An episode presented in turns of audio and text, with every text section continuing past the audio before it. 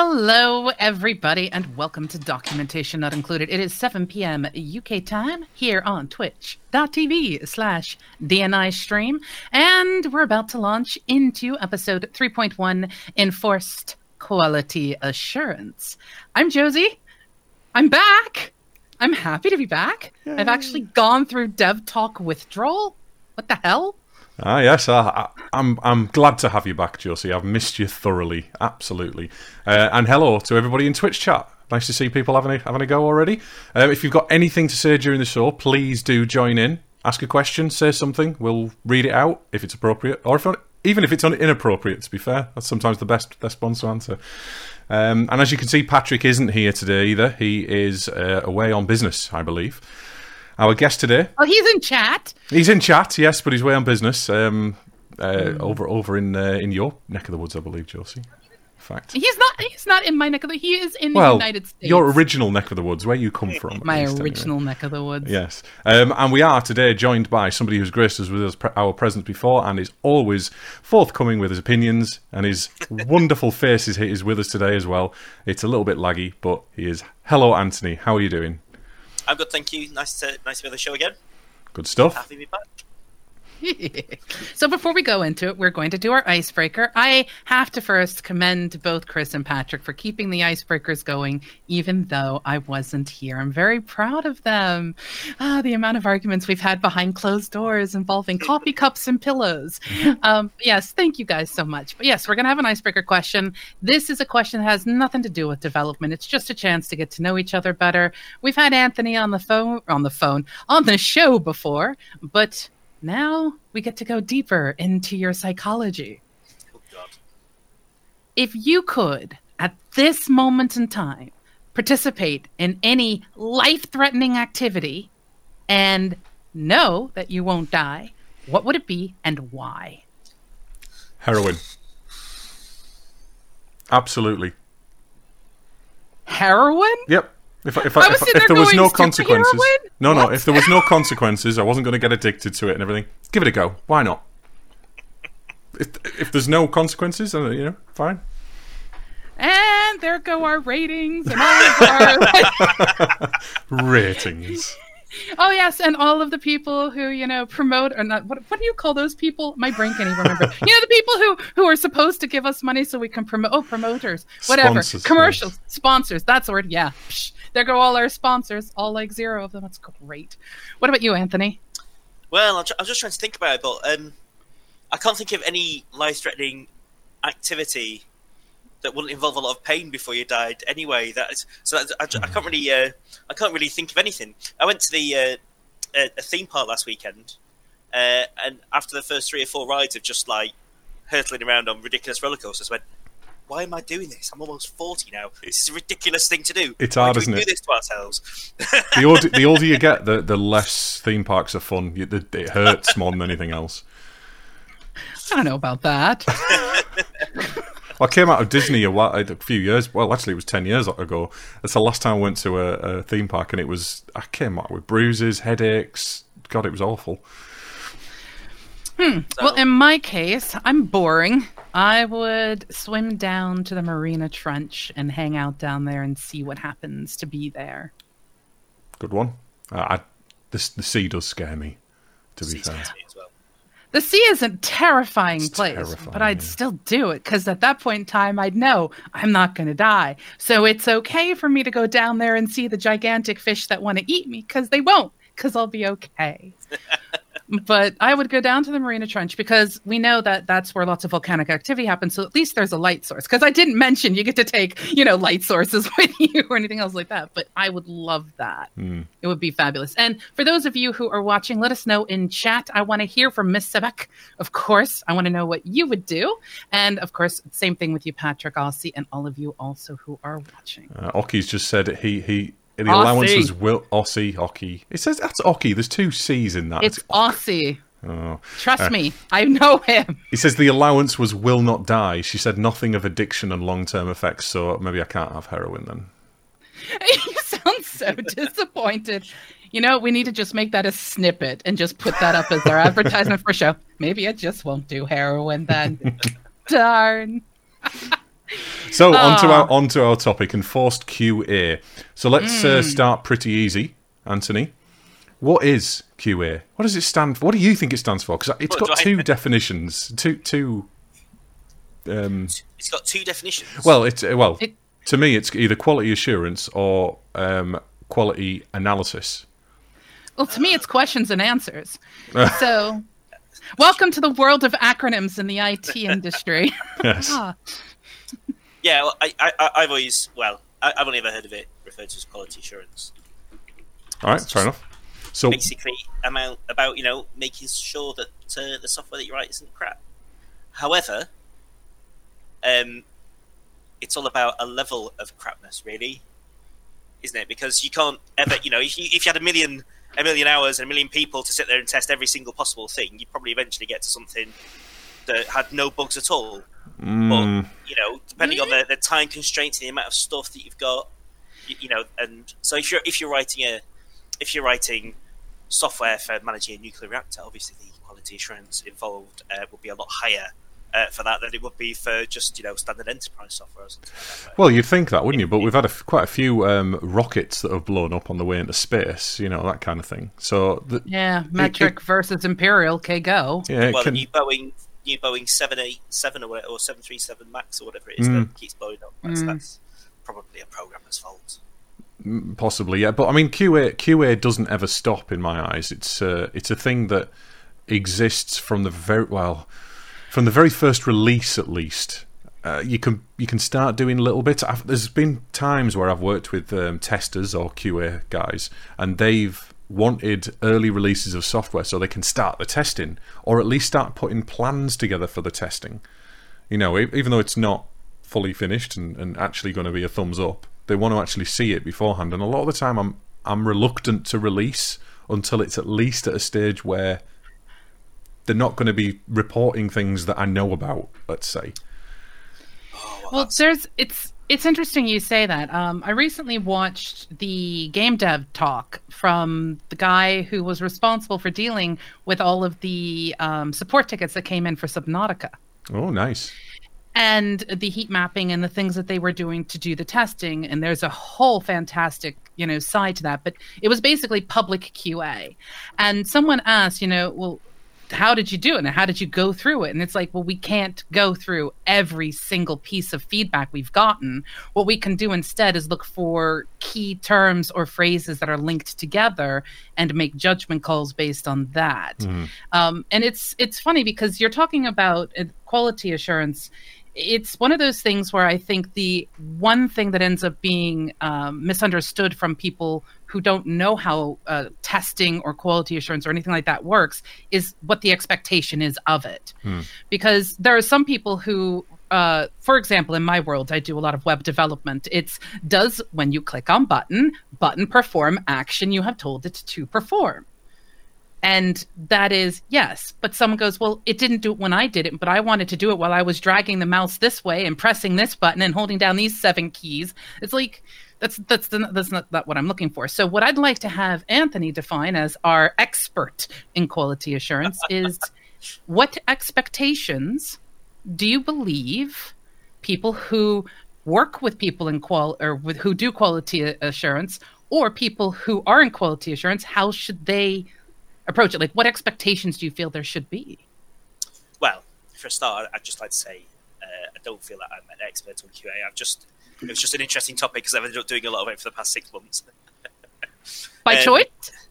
Yeah, it was actually by choice to start off with, and then I just I initially said that I would do some. I was happy to do some QA for a bit because I was quite new to the company, and I think QA is a great way to learn a system and how it works, and do you know what I mean? And I saw it was a great learning opportunity, and then I sort of ended up with more and more and more responsibility on top of that, and rather than like lower level, running the code and doing testing, I was doing more management and that sort of stuff, which was also interesting, but possibly not quite where I thought I was signing up for. But yeah, so the expectations of somebody in QA,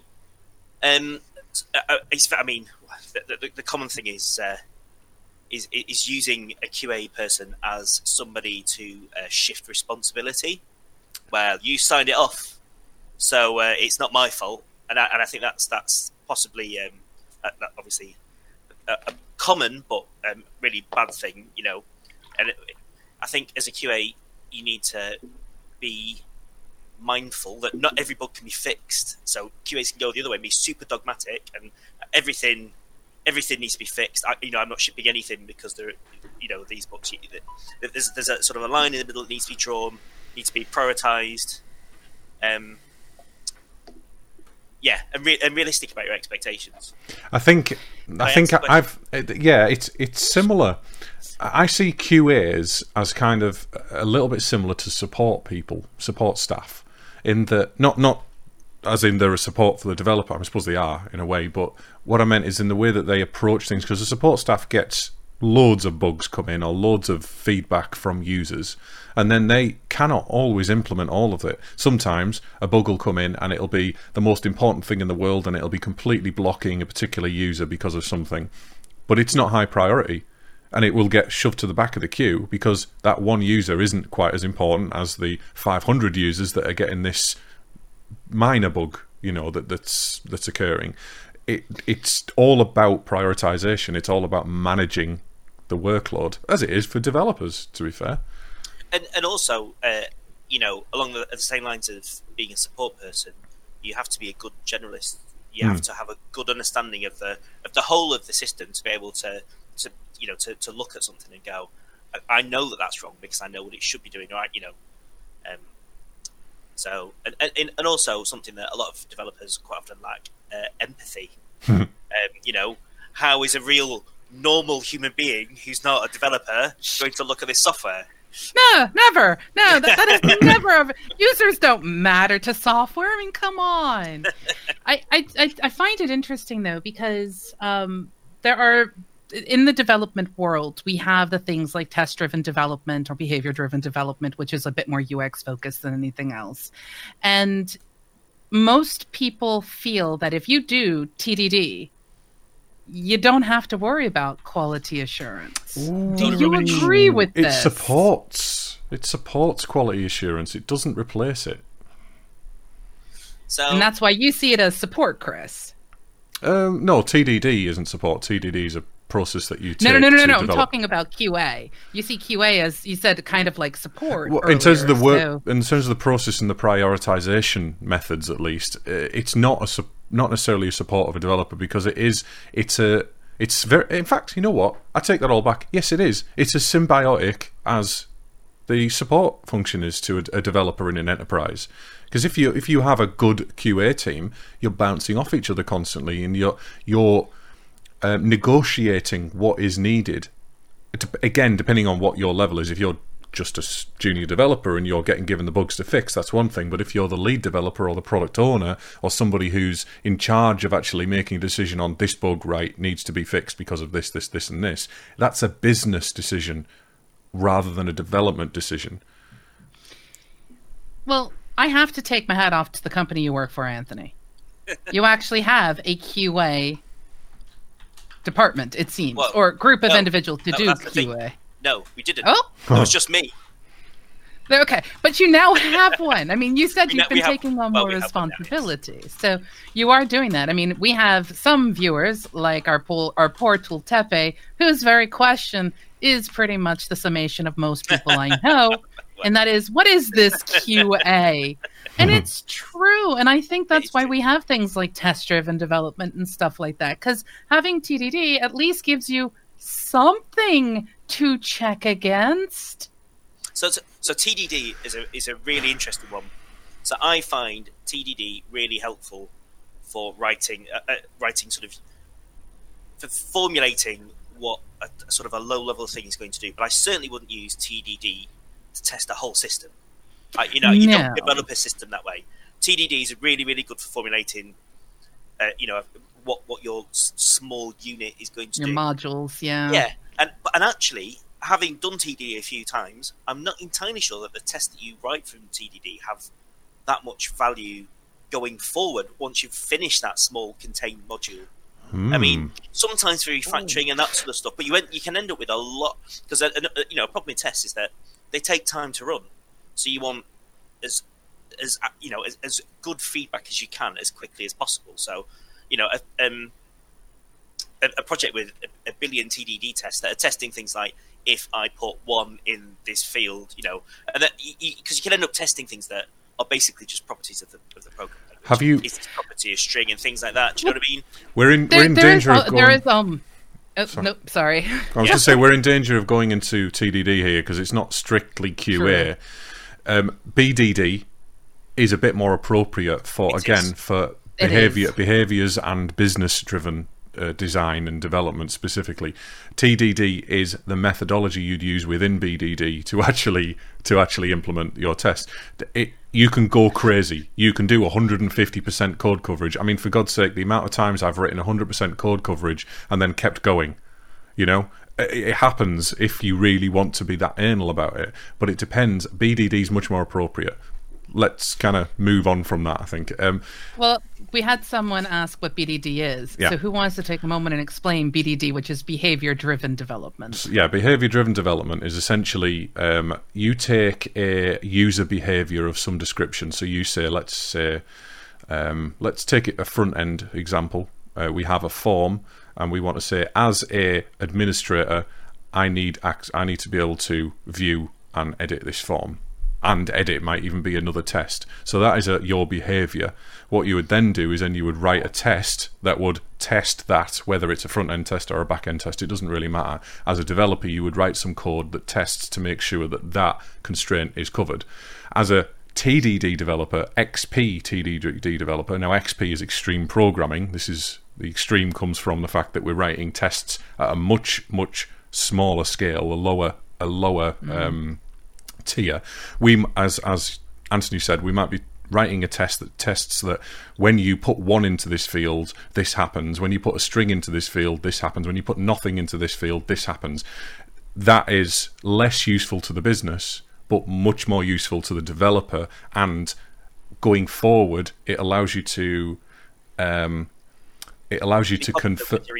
Yes, confident with what you're changing in the future or what you're adding to something. But if you follow SOLID principle, this is a whole different topic, by the way. If you follow SOLID principles, which we're definitely not getting into, SOLID principles kind of cover that level of TDD as well. But anyway, so yes. Yeah, but yes. So going back to quality assurance, yes, indeed. Picking on poor Anthony. So. Quality assurance, really, for me, is about the whole test pyramid. I'm going to use some jargon now. The test pyramid. Have you heard of the test pyramid? Doesn't actually ring any bells. No. Okay, so the idea of the test pyramid is that you know, the bottom of the test pyramid are like unit tests, where you've got lots and lots of unit tests, and they run very quickly. And as you go up the pyramid, you test more and more stuff at once, but with less tests, because as you go up the pyramid and you're loading more stuff in, the tests take longer to run. So you know. The QA is about building that test pyramid, I suppose, and whilst the developers write the unit tests at the bottom end, they need to have some knowledge of what the coverage is at that, to know how many tests they need to run at the bigger end, if you know what I mean. Okay. From a programmer who's doing QA perspective, is it like a test pyramid scheme, as in it's an inverse pyramid that you're talking about? You create more tests, or you create less tests as you go on. No, it's a test pyramid, a correct way up pyramid. All right. So the idea is that the top of the pyramid, there's very few tests. Okay. Right. Because most of them are manual and they're UI based. Super duper end to end, load everything with all the real dependencies and poke a transaction through. So you'd only have a few of those tests, especially if it's like a payment system where you have to exchange real money to test like everything. Then, do you know what I mean? And then below that, you'd have some like detailed end to end tests with mocked out dependencies for maybe, you know, like real payment systems, and then below that maybe mocked out systems with no databases in them, and then below that, you know, standard integration tests, and below that unit tests. So okay. Yep. Yeah. So one of the things that I did while I was working on QA was develop a compatibility test framework, which I say test framework, it's basically just copying JAR files around and running them and making sure that they all work together. It's not rocket science. But and I managed to flush out a few bugs with it and give the company a bit more confidence that the software would work with previous versions. So this was a backwards compatibility type test, a regression test. No, not a regression test. There's so many tests out there. Well, exactly. That's what a regression test is. It tests compatibility with previous versions. Not right. No, regression tests test that you haven't broken something that was working before. Yeah. But this compatibility matrix is testing that version 3 of the software works with version 4 of the software. Okay. So you're stuck with version 3 of the software. That's been released. You can't do anything about that. And we've made a guarantee that the two will interoperate. So then you have to write tests for every possible combination. This is where we get into SOLID, though. This is where you get into the SOLID principles of making... I'm not sure which letter of the acronym it is, but you make sure that you... open-close principle, that's it. You make sure that your code is not modified. Open for addition, closed for modification. So if you create a method, for example, on an API, you would want to make sure that you never, once you've released that API, you never alter it. You create another method that does something similar or different. But that's extreme for me a bit. Sometimes. But I was going to speak up for Patrick here. It's something that we as gamers are actually quite familiar with. When we have a save game and a new version of the game comes out and you're told, well, we're sorry, your save games won't work with this new version. And you're just sitting there going, why? But it's sort of like that. No, it's very much like that, yeah. So so basically the software that we write, people should be able to write states that work on the old version that can then be transferred to the new version. But because it's a store of money. So if you break that compatibility, then you can't spend your money. You've lost all your money, which is pretty. People don't like that. That's not a thing people like. Mm. That would be high on the list of things that you need to check for as a QA. So we've established then that QA is about testing. So what else is it about? I was going to say. What else exactly makes it different? What makes it different? Well, okay. So we have fantastic show notes, and I really want to break this down. What exactly is involved in the process of QA? Because Chris and I are familiar with testing. I mean, most of us here who are involved in gaming or playing games can understand what I just gave as a metaphor, apparently, but... what is your process in QA, or what exists? And that might help people who are familiar with things. For example, Tultepe is talking about the V model of testing in chat right now. So those of you who weren't here, hopefully you'll join us in the future and be able to get all of that fantastic information. So yeah, break down for us this process for QA. There are lots of different areas to it. So at the very, very, very tip, the smallest and the biggest and the longest to the test that takes the longest to do, you've got manual tests, just actually running the software with as a real human and checking that it works. Because no matter, you can say you can get rid of automated tests. We were talking at work the other day, and apparently Google have got no human tests for Chrome. It's all completely automated, and they run 300 gajillion billion tests every 5 minutes on Chrome to make sure that it works and release it. But that's a huge investment to do that. They've missed the test that checks how much memory it uses, though. yes, they have. They really have. Non-functional testing. Yeah. I love the fact that they're running 300 Google tests a minute. But anyway. But apparently.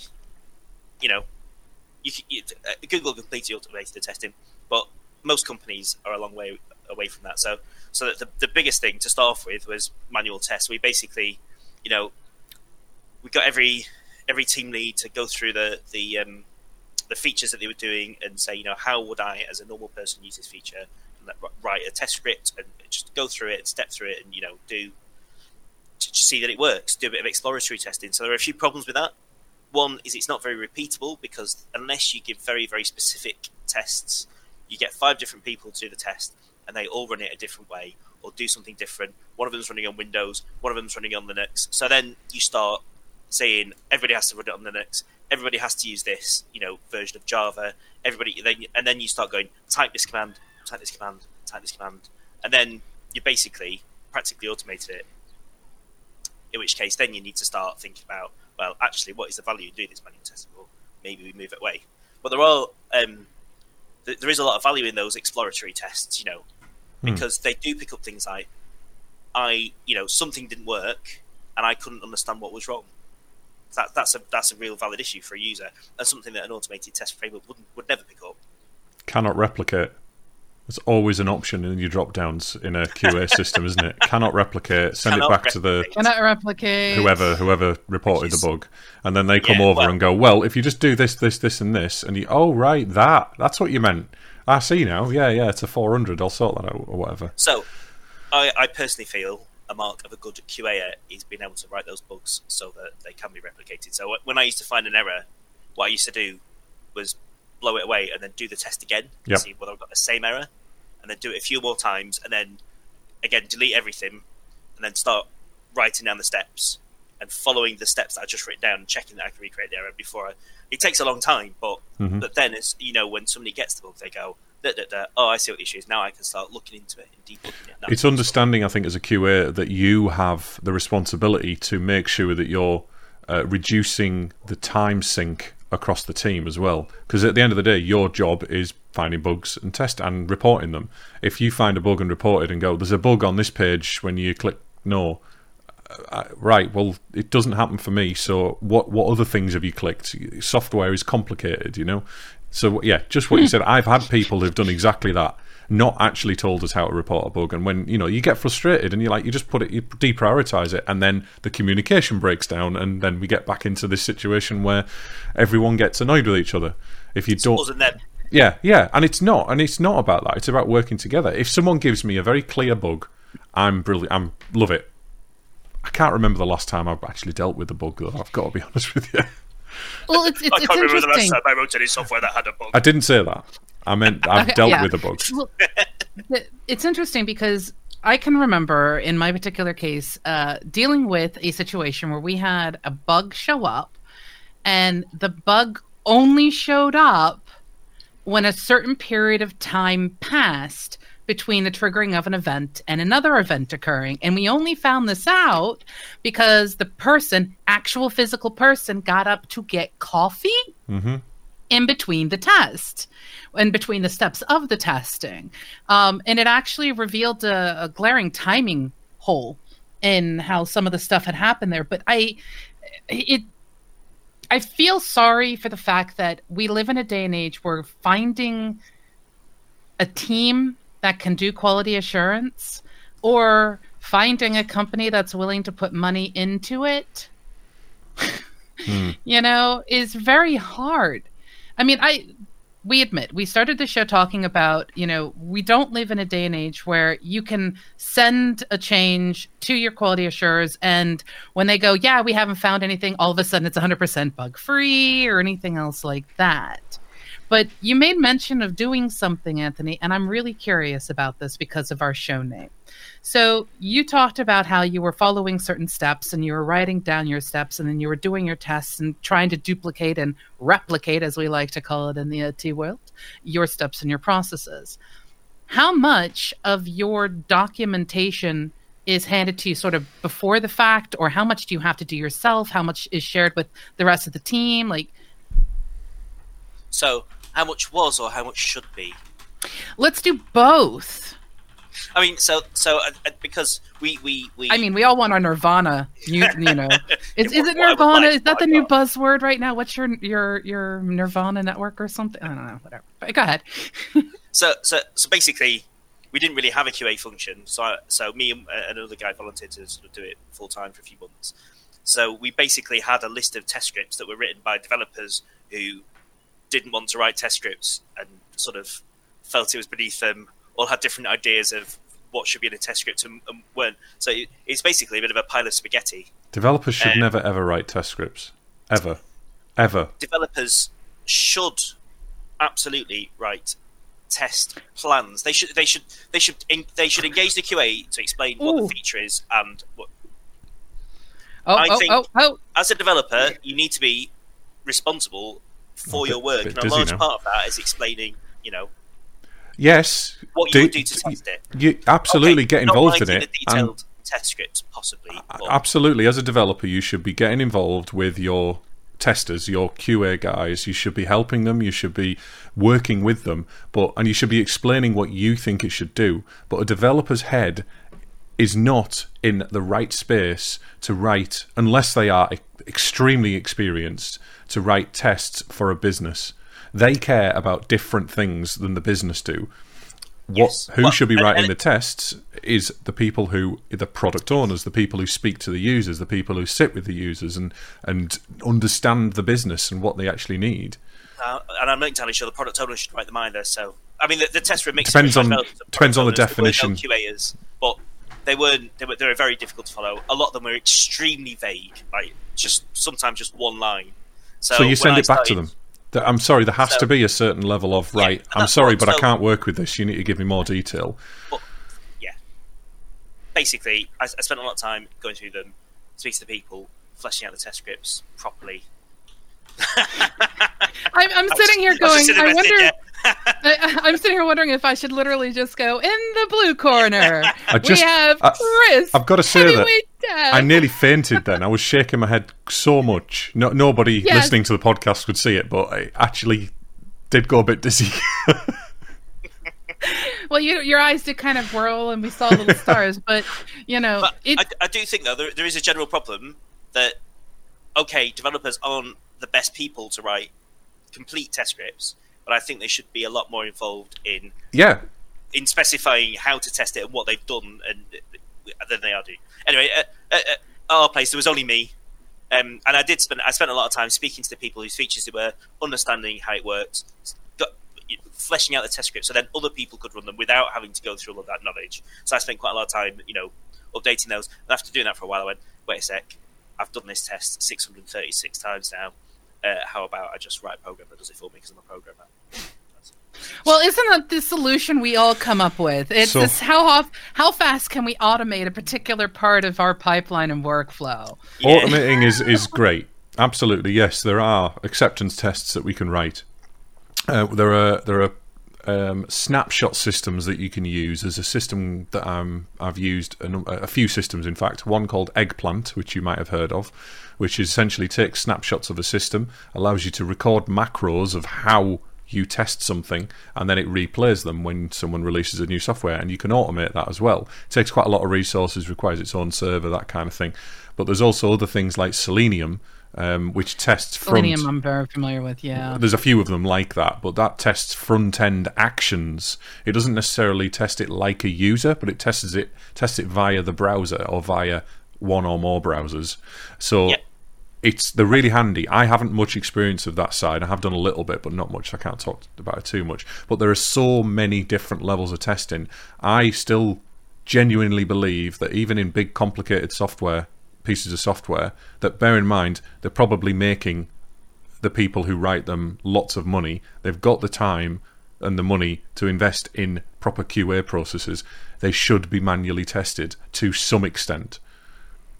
But automating's fine, but automate it properly and automate it in an automated way, as in put it into your CI and CD process.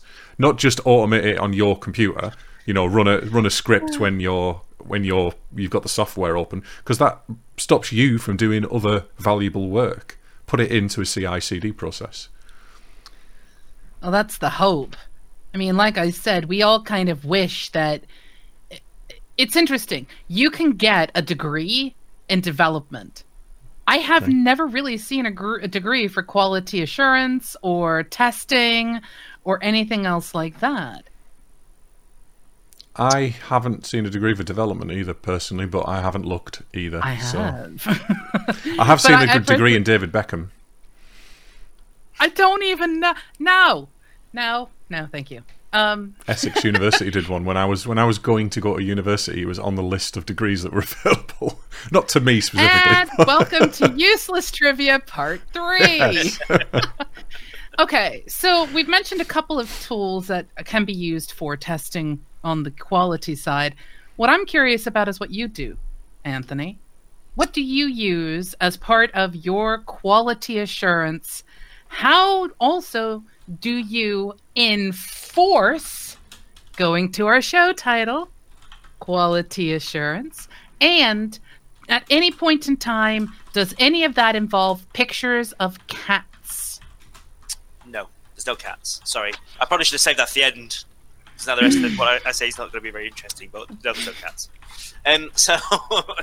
So from a point of view of the automation, somebody had done some work on automation before and written some scripts that automated tests and that sort of stuff. And when we came to test the next version of the software, all of that stuff had bit rotted, if you've ever heard of that term, because it was just stuck in the repository and nobody had looked at it. And it turns out, lo and behold, after 6 months of development, none of it worked anymore. So one of the biggest things that I did was, like Chris said earlier, I wrote some tests and I put them into the QA into the CI pipeline, and then I made sure that if they failed, that everybody knew about it. So. And so we everybody. We have a big dashboard on the wall with a list of all the pipelines. Anthony taking his passive aggressive developerisms into the QA process. Yeah, exactly. Yeah. Oi, everyone! This is the most important thing in the world because it involves me. And that was right. Anthony. Yes, as Pat Root was saying, bit rot. We actually were introduced that term last time we had a show. Mark Walsh, who was on, introduced. I'd never heard it before, but we now know what it is. So please watch our other show if you want to learn about that. So basically, we had a lot of testing to do because we have like a 6 monthly yearly release cycle. So we sort of do no testing for ages, and then suddenly we get this. Oh, I need to all of the testing. So a lot of the developers started. I started off with one other guy, and at one point we had all of the developers testing, 30-odd developers testing, doing manual tests. As you can imagine, they really, really enjoyed that. And what can you tell me? What every developer started to do straight away? Play Quake or something. Honestly, I just write some scripts to automate it. So they all had 30 developers writing 30 useless. Different scripts to write 30 different tests, and it's a complete waste of time. So absolutely useless. So I hurt at the amount of lost productivity. Proves my point. You do not get developers involved in testing. Get them involved, but don't let them test. There's no value whatsoever. Get them on the next version of the software. I disagree. But I think there is value. Hold on. Developers and software. In the red corner, we have Anthony, developer turned QA. Turned developer again by the sounds of it as well. Certainly, the process of me spending 6 months doing QA has definitely improved my development skills, my understanding of the software, and I think that is a valuable thing to have. I think getting developers to test their own software, their own things that work on, is a terrible idea because you can't mark your own work. But I do think a period of spending some time analysing somebody else's work from an outsider point of view, how can I make this work? And bear in mind, the software that I'm talking about, our users are actually other developers. That's okay. So it is slightly different than getting developers to check a website by clicking on all the buttons or that sort of thing, possibly. Although I still do think that having a bit of thought about how people will use your software is something that is a skill that's sadly lacking in a lot of developers these days. There's an adage for it. Go on, sorry. Oh, Josie. No, go ahead. Get your adage in. I don't know the adage. I know there is one, but there's basically... You're going against the grain there, trying to get developers to do something they don't want to do, they know there's no value in, and they're constantly told there's no value in it either. There's value in getting involved in the process, but not actually performing the testing. They hate it. They want to be writing code. They want to be right. For God's sake, how many years has it taken us to get developers to write tests properly? And that's code. And even then. Yeah, TDD. Even then. A lot of the unit tests that I see are quite frankly dog shit of little use. We almost made it through a show without proper cursing. There you go, Patrick. Chris is bigging it up there for you. It's a mild one. Okay, and that it's interesting. I was getting developers to randomly to regularly do a large amount of manual testing. You're right. It's going to piss developers off. It's not a value, but I do think there is. Some value in taking some ownership for your work and looking at it from the other side of it. Oh, that's just me. Absolutely. Ownership doesn't come in the form of testing, though. When I write a piece of software, I own that software. If there is a bug in that software and someone reports it to me, it gets fixed or it gets dealt with in whatever is the appropriate way. That comes with seniority and experience. But, CNR. But as soon as somebody tells me, if somebody comes, if anybody above me, any leader, any manager comes up to me and says, "I'm going to get you to do testing for the next week," I'm leaving. I'm sorry. It's none of this. It's my job or not. It is not appropriate for a developer to test a piece of software. They write software. That's where their skills are. That's where their value is. Get them to do other parts of the development lifecycle. Get them to be involved in writing either the next bit of software or getting involved in getting the tickets ready for the next piece of software, or even fixing bugs. There's so much work to do. Software is never finished. Developers should be developing. Testers should be testing. Okay. Right. Wow, there is a soapbox. I am not happy about this. I can tell you're not happy. And it's interesting to me because I come from a world where I am 100% responsible for the code that I produce, but I'm also 100% responsible for testing the code as well.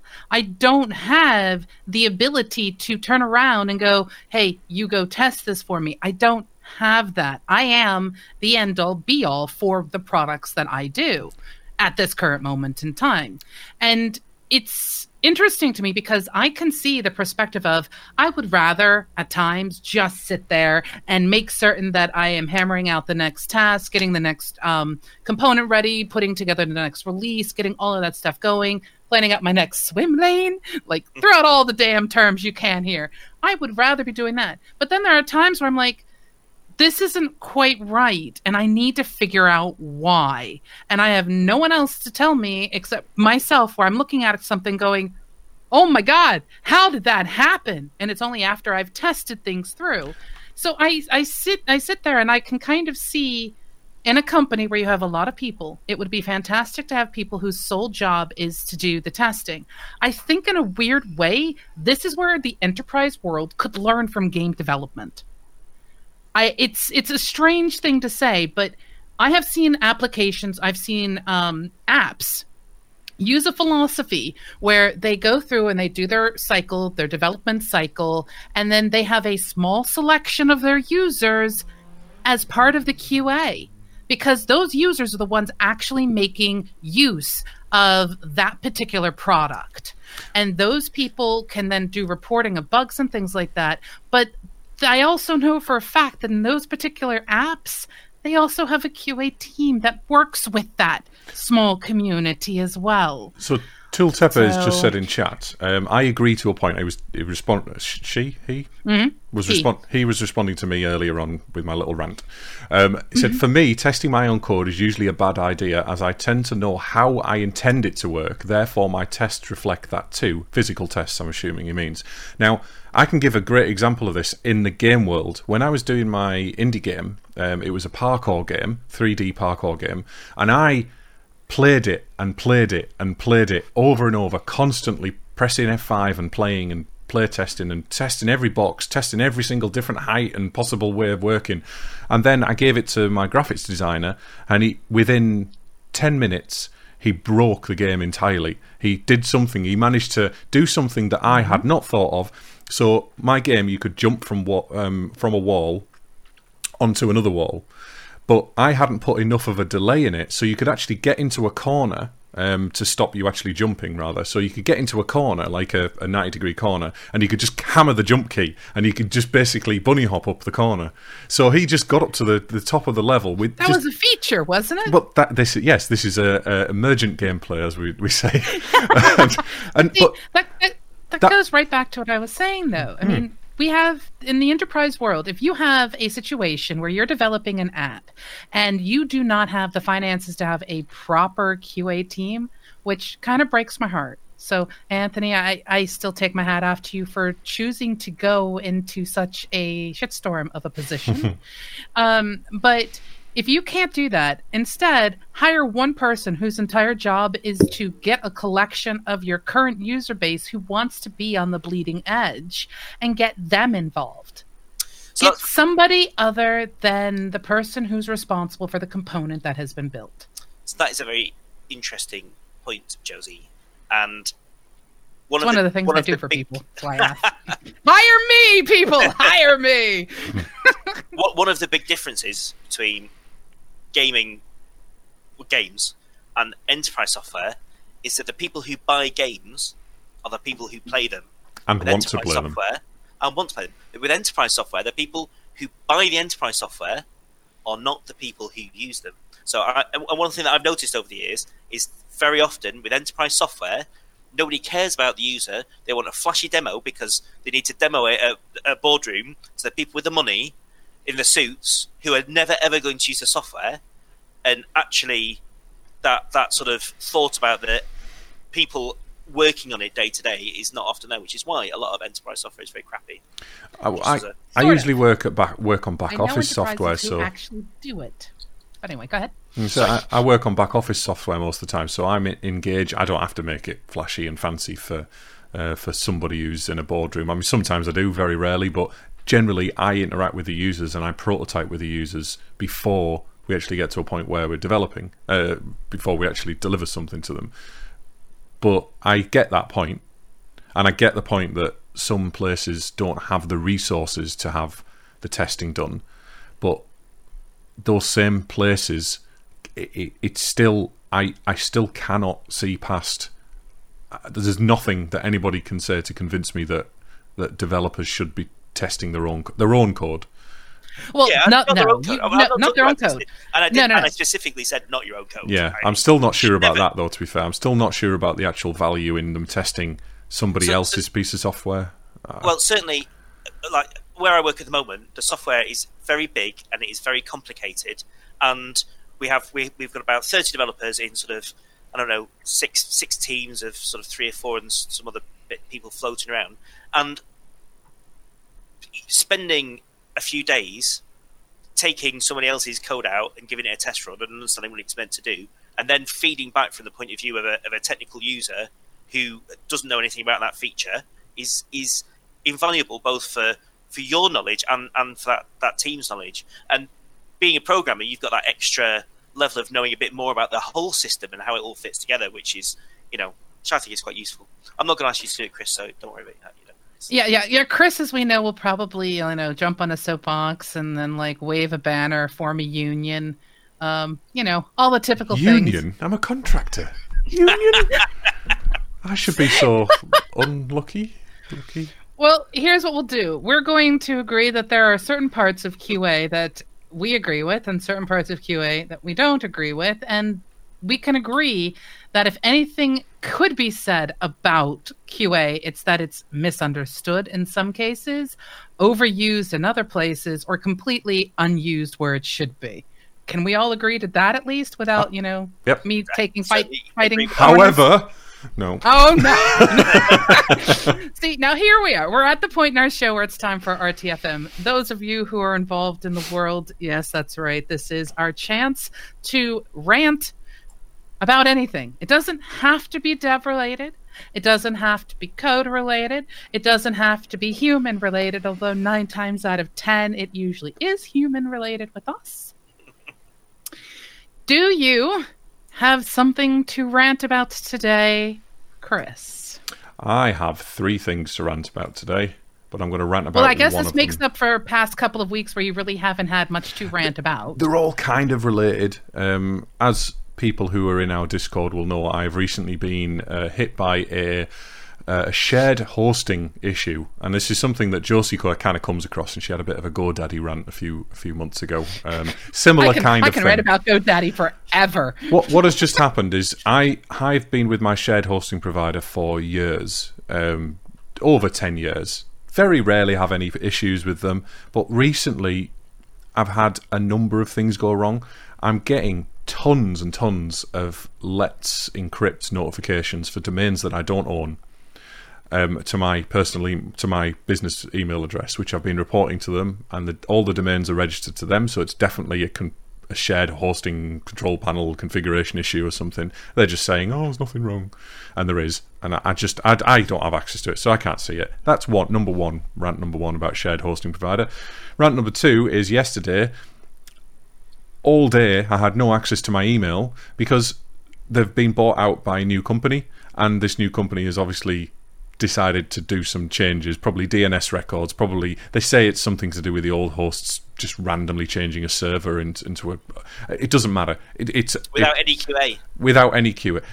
I mean, these are small shared hosting providers as well, so they've got great support teams, they respond to you very quickly, but when something hits the fan, they can't deal with it, you know? And I spent all day yesterday with no updates whatsoever, no email, and I was worried. The amount I rely on email, I didn't realise how much I need it. I need it for two-factor authentication for a number of things. I need it for signing up for personal things like insurances. I need it for logging on to forgot password things occasionally if I need to do everything. Almost everything on the internet relies on email, even though it's kind of an obsolete technology now as well. I'm not going to go on. Anyway, shared hosting providers, move off them, please. Just, oh, God, I'm moving. I've moved my email already today. I'm very proud of you, by the way. Especially since you got your SPF records sorted and you're getting your DMARC settings. I'm so proud of you. Yeah, that was a priority. Yes. What about you, Anthony? I don't think I've got anything to rant about at the moment. I'm pretty mellow. Well, I've got something that I can share with you that's pretty amazing. Chris will have probably seen this today on Facebook, but... I went to McDonald's for breakfast this morning, and I got double sausage egg McMuffin. And when I opened it, it had 3 pieces of sausage in it, an extra piece of sausage that I'd never asked for. That's pretty. I was good. It's made my day. It's obviously, that muffin did not go through quality assurance. It did not go through quality assurance. You're right. Yeah, it's 8 o'clock almost, and I'm still buzzing about it. So, still buzzing off the extra 500 Absolutely calories for that one patty. Oh wow! What about you, Josie? Have you got any rants? I have so many. It's insane. But I will. I will just simply state the number one thing lacking in this world that would solve 99.9% of my rants is communication. Mm-hmm. Please communicate. If you're making a change and it will impact a service of mine, fucking tell me. If you are planning on doing some type of change of what it is that you want feature request-wise, don't wait till the last minute when you realize that's the change you wanted 6 months ago. Communicate, please. And yes, I agree, Aussie. More love would definitely make the world a much, much better place. However, communicate with love. That would be great, too. Yeah. It all comes down to communication at the end. Everything. It does. My RTFM did then. 100% does. And I mean, ask for your extra sausage patty. You might get 3.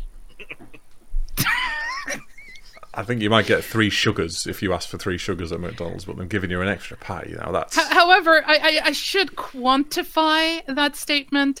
Don't just communicate. Communicate without passive aggressivity. Yes. Yes. Yes. You know, do you know you haven't done that? Do you know you haven't done this right? Oh. Yeah, love that. Love it when someone comes over and does that. Oh, have you seen this? It's ridiculous. Anyway, so yes. But we're at the end of our show now.